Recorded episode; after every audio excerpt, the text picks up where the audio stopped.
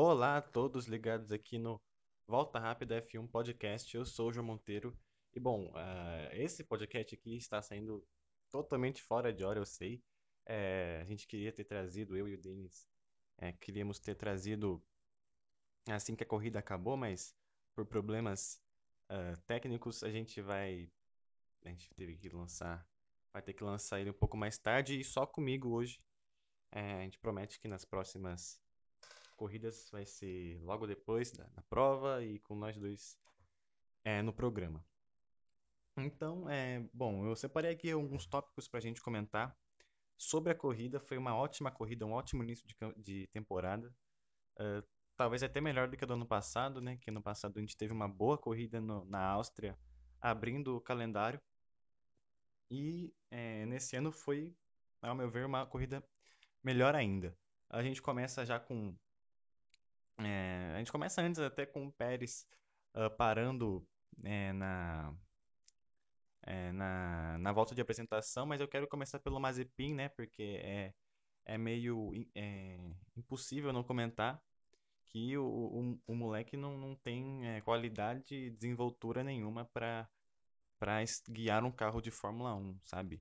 É, é lógico que não dá para eu gostaria que desse, né? Porque o Mazepin é um grande de um de um otário, né? Mas não dá pra é, tirar o moleque por causa de uma corrida, a gente sabe que ele pode evoluir e tal.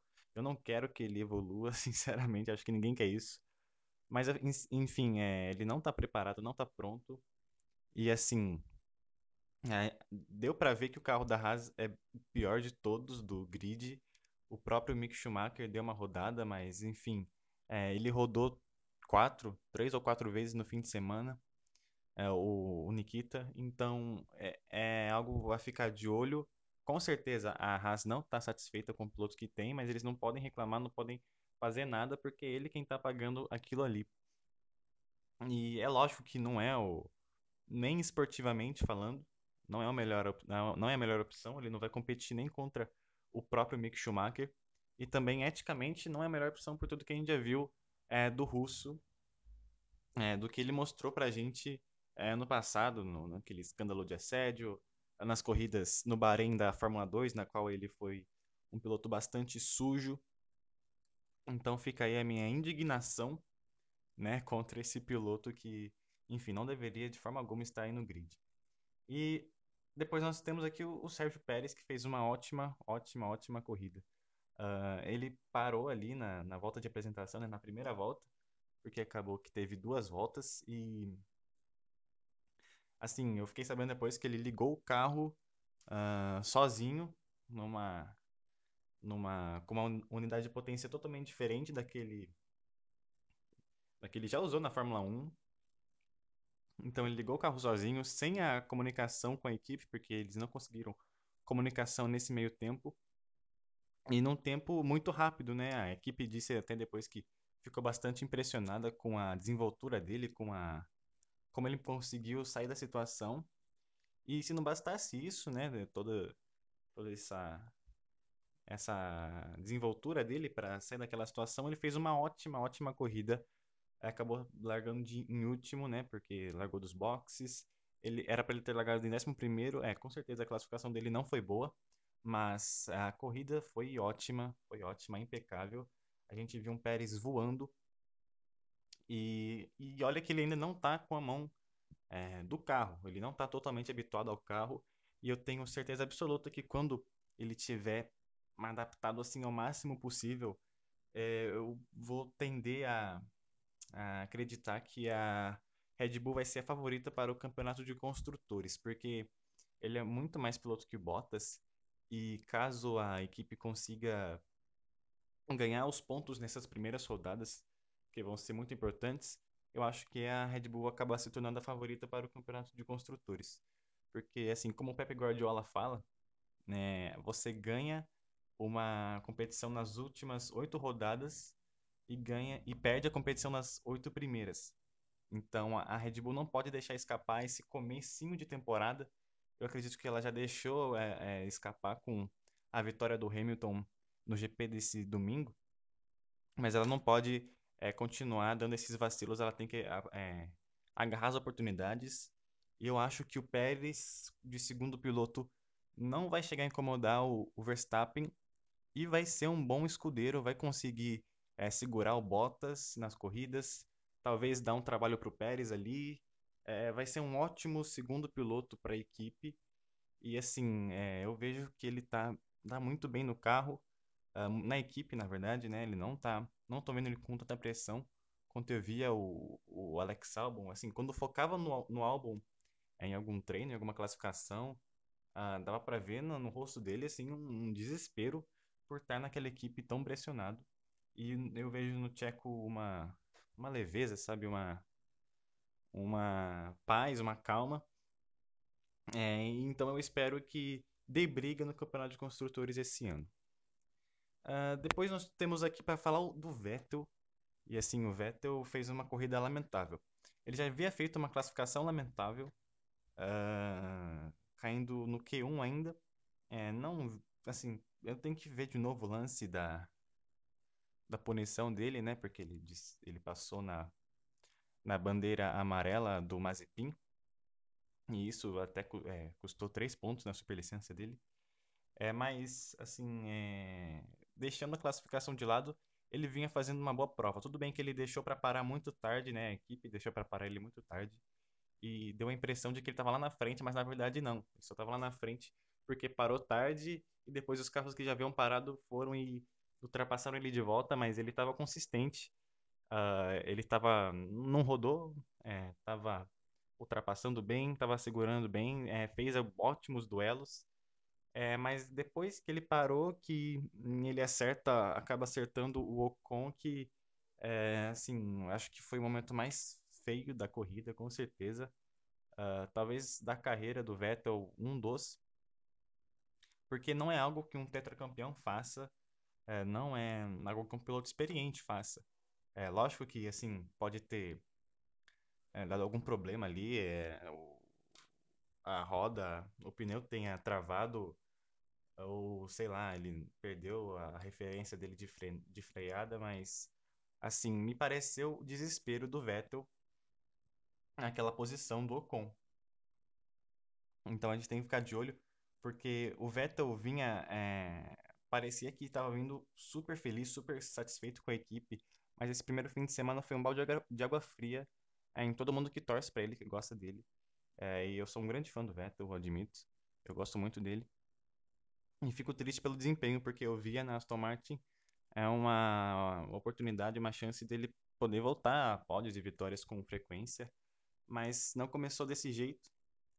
Né? E falando do outro envolvido aí nesse lance, o Ocon, assim, é, vai ser o ano do, do tudo ou nada para ele, porque ele tomar tempo, e muito tempo na classificação do, do Alonso, que já tem seus 40 anos e estava dois anos sem correr no Fórmula 1, é muita, muita coisa é, ficar atrás dele a corrida toda, né? O Alonso tem, acabou terminando a corrida, é, abandonando a corrida, né? É, mas mesmo assim, o, o, o Ocon tem que ficar de olho aberto, porque ele é um alvo um, da, da Alpine para deixar a equipe. É, eu creio que eles vão acabar, caso isso aconteça, eles vão acabar trazendo o Gasly para a equipe, porque o Gasly é um, um ótimo piloto e eu acho que tempo de, o tempo dele na, na equipe Red Bull, né, como um todo, é, agora na AlphaTauri, tá acabando. Eu não vejo o Gasly sendo promovido a, a Red Bull, ao time principal. Então eu creio que caso o Ocon não faça é, o mínimo, é, que é ser competitivo contra o companheiro de equipe, ele vai acabar é, saindo da, da Alpine, saindo da Fórmula 1, virar piloto reserva como ele já foi. Enfim, é, não dá para dizer que é injusto porque uh, ele, não, ele não fez por merecer essa vaga, não tá fazendo por merecer essa vaga uh, em 2022. Então ele precisa acordar, precisa melhorar logo, porque o tempo dele tá, tá curto aí na Fórmula 1. Um, e o próximo tópico que eu anotei aqui foi algo surpreendente, que foi a prova da Alfa Romeo.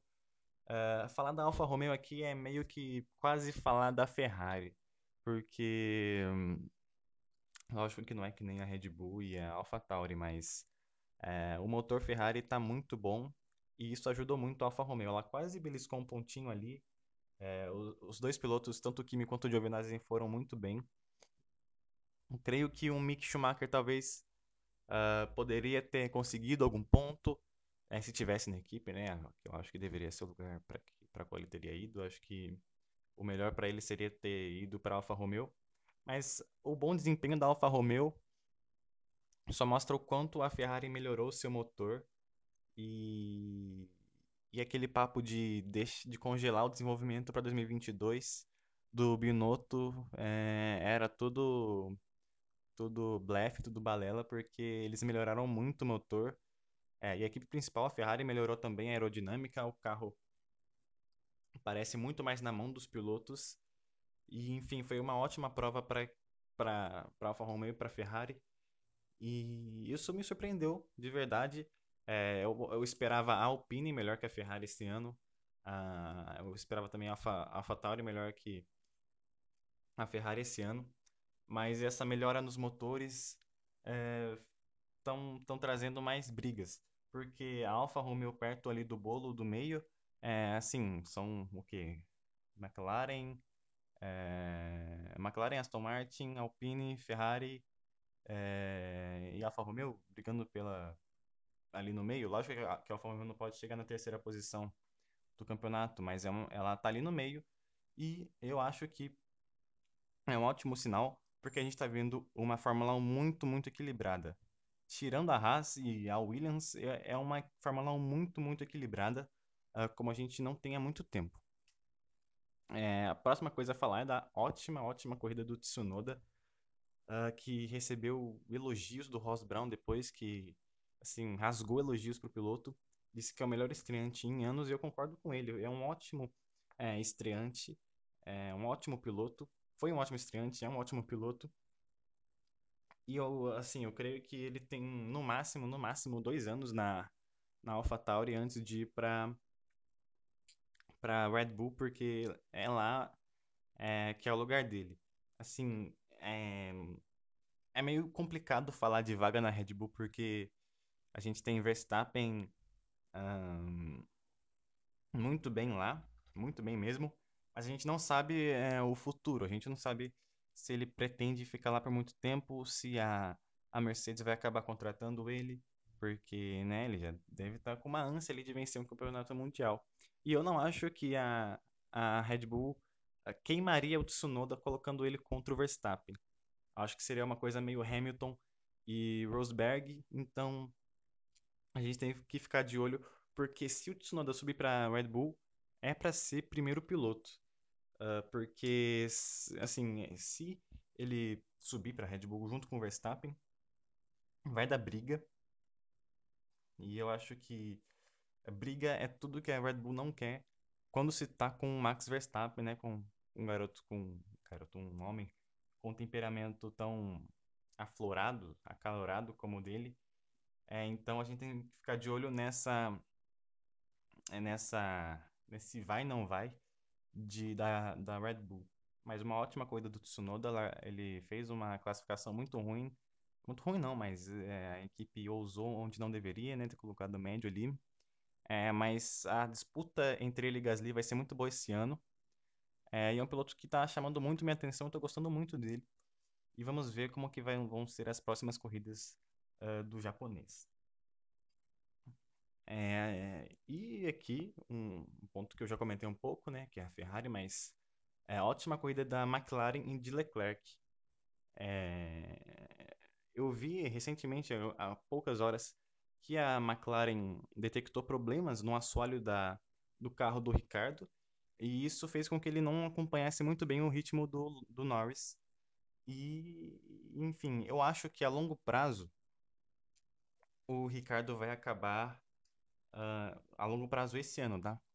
O, o Ricardo vai acabar é, na frente do, do Norris. Falta pegar a mão do carro e, e, enfim, o Norris é muito queridinho pela McLaren, mas não acho que seja uma relação de proteção como é da Red Bull com o Verstappen. Então eu acho que o, o, a McLaren tem dois primeiros pilotos É, isso é claro, isso tá bem claro, porque trazer o, o Ricardo é, é você trazer alguém para vencer e o Norris lá é um piloto para vencer, então você não é uma, uma, uma dupla como Hamilton e Bottas, onde claramente o Bottas é um segundo piloto, como Verstappen e Checo Pérez, que apesar do, do, do Sérgio Pérez ser um ótimo piloto, ele é sim segundo piloto. Não é algo como. Deixa eu ver. Ah, ah, acho que só, né? Onde essa relação fica mais clara são nesses dois casos. E o da McLaren são dois primeiros pilotos. É, então eu acho que dois pilotos com que são assim, simpatia pura.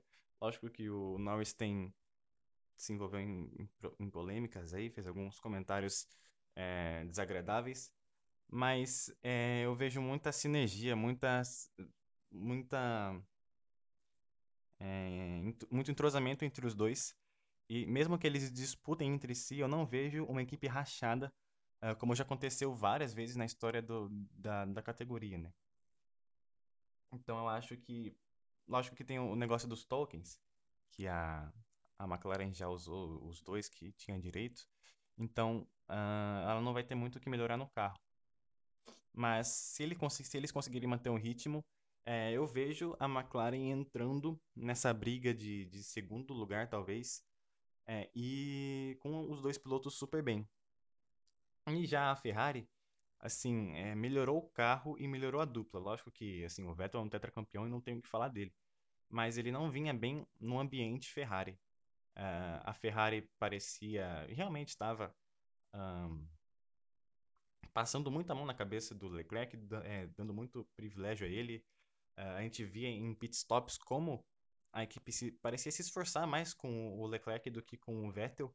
É, mas esse ano tá diferente. A equipe tá dando, parece que tá dando prioridade igual tanto pro Vet, pro, pro Sainz quanto pro Leclerc.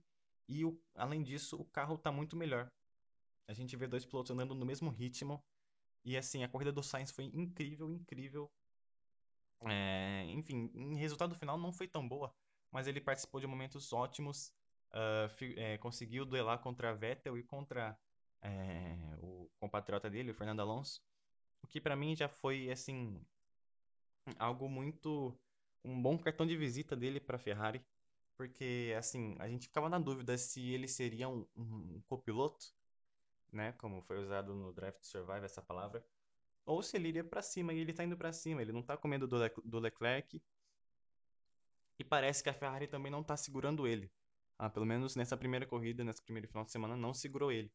Então a gente vai ter que ver como é que vai se desenvolver essa relação aí de pilotos, como é que a equipe vai lidar com isso.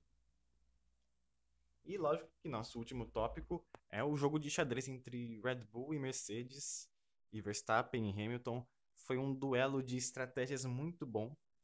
Ah, pistas que, oferec que oferecem isso ah, geralmente tem, eh, são pistas onde as corridas são bem melhores. É, vamos combinar, né? Porque não houve algo que eu, que eu não gosto muito, ou gosto, depende da situação, mas não houve eh, cópia de estratégias, né? No, o Hamilton não, não parou e logo em seguida a Red Bull mandou o Verstappen. As duas equipes foram inde- independentes nesse sentido, é, ambas é, estudaram muito bem as estratégias e ambas confiaram muito em suas estratégias.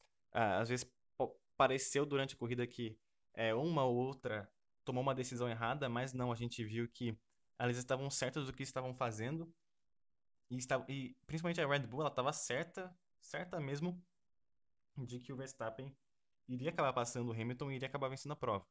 Mas é, para mim aí vem o diferencial do Hamilton, porque a Red Bull tinha mais carro, teve mais carro o, o, fim de- o final de semana todo, mas ele tirou no braço.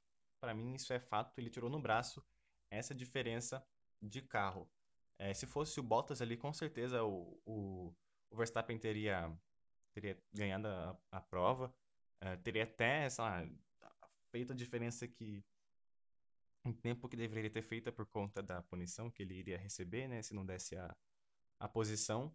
Então foi um ótimo duelo, como a gente estava esperando para ver e não não estava conseguindo ver. E eu acho que tem tudo para se repetir várias vezes durante a temporada. A gente vai ter que ver como as equipes é, vão evoluir durante é, o ano. Porque é lógico que elas precisam evoluir o carro para não ficarem para trás, mas elas também têm que pensar em 2022, onde vai mudar tudo, tudo, tudo, tudo. E elas não querem, nenhuma delas quer ficar para trás é, ano que vem. Tanto é que a Haas já desistiu desse ano praticamente, está focando só em 2022. Ela, ela vai ser a última do, do, do campeonato com certeza, mas nem todas as equipes têm esse é, podem focar só em 2022. Elas estão na briga e é ótimo que elas estejam na briga, né? E elas precisam evoluir e medir muito bem, calcular muito bem o seu, pro, o seu progresso, uh, porque tem um, o, o, teto e tudo mais. Uh, mas foi um, um ótimo, uma ótima corrida, um ótimo duelo final, uma ótima estreia. E eu tenho certeza que ele vai se repetir várias vezes durante a temporada. É, eu creio que a Mercedes em algum momento vai se achar e vai conseguir ser superior à, Red Bull.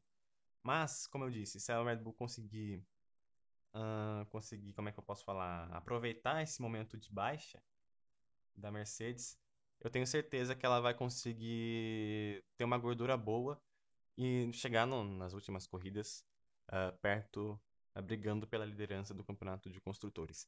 Já no campeonato de pilotos uh, é mais difícil, porque essa vitória do Hamilton é, coloca ele numa posição muito confortável. acho que ele vai poder perder uma outra corrida, acaba, acabar abandonando. E o Verstappen vai ter que vencer e pegar pódio toda a corrida. ele tem material para isso esse ano mas o Verstappen não pode se dar o luxo de errar, de abandonar, de perder. Eu creio que o, o Hamilton tem esse luxo. Então vai ser uma, uma temporada muito interessante em como eles, os dois vão se comportar ao longo do ano, ao longo das provas. E, e é isso. Espero que você tenha gostado do podcast. Uh, eu falar sozinho por muito tempo, não sei se é uma boa ideia, né? Porque às vezes eu viajo demais nas ideias. Enfim, mas no próxima corrida vai estar tá tudo tudo certo. Eu e o Denis é numa conversa boa após corrida. É, se inscreva no nosso canal, oh, nosso canal. É, sigam no Instagram, arroba Volta Rápida F1, no Twitter também, que a gente está postando bastante por lá. E nos sigam aqui no Spotify também e acompanhem os nossos programas. Espero que vocês tenham gostado e até mais.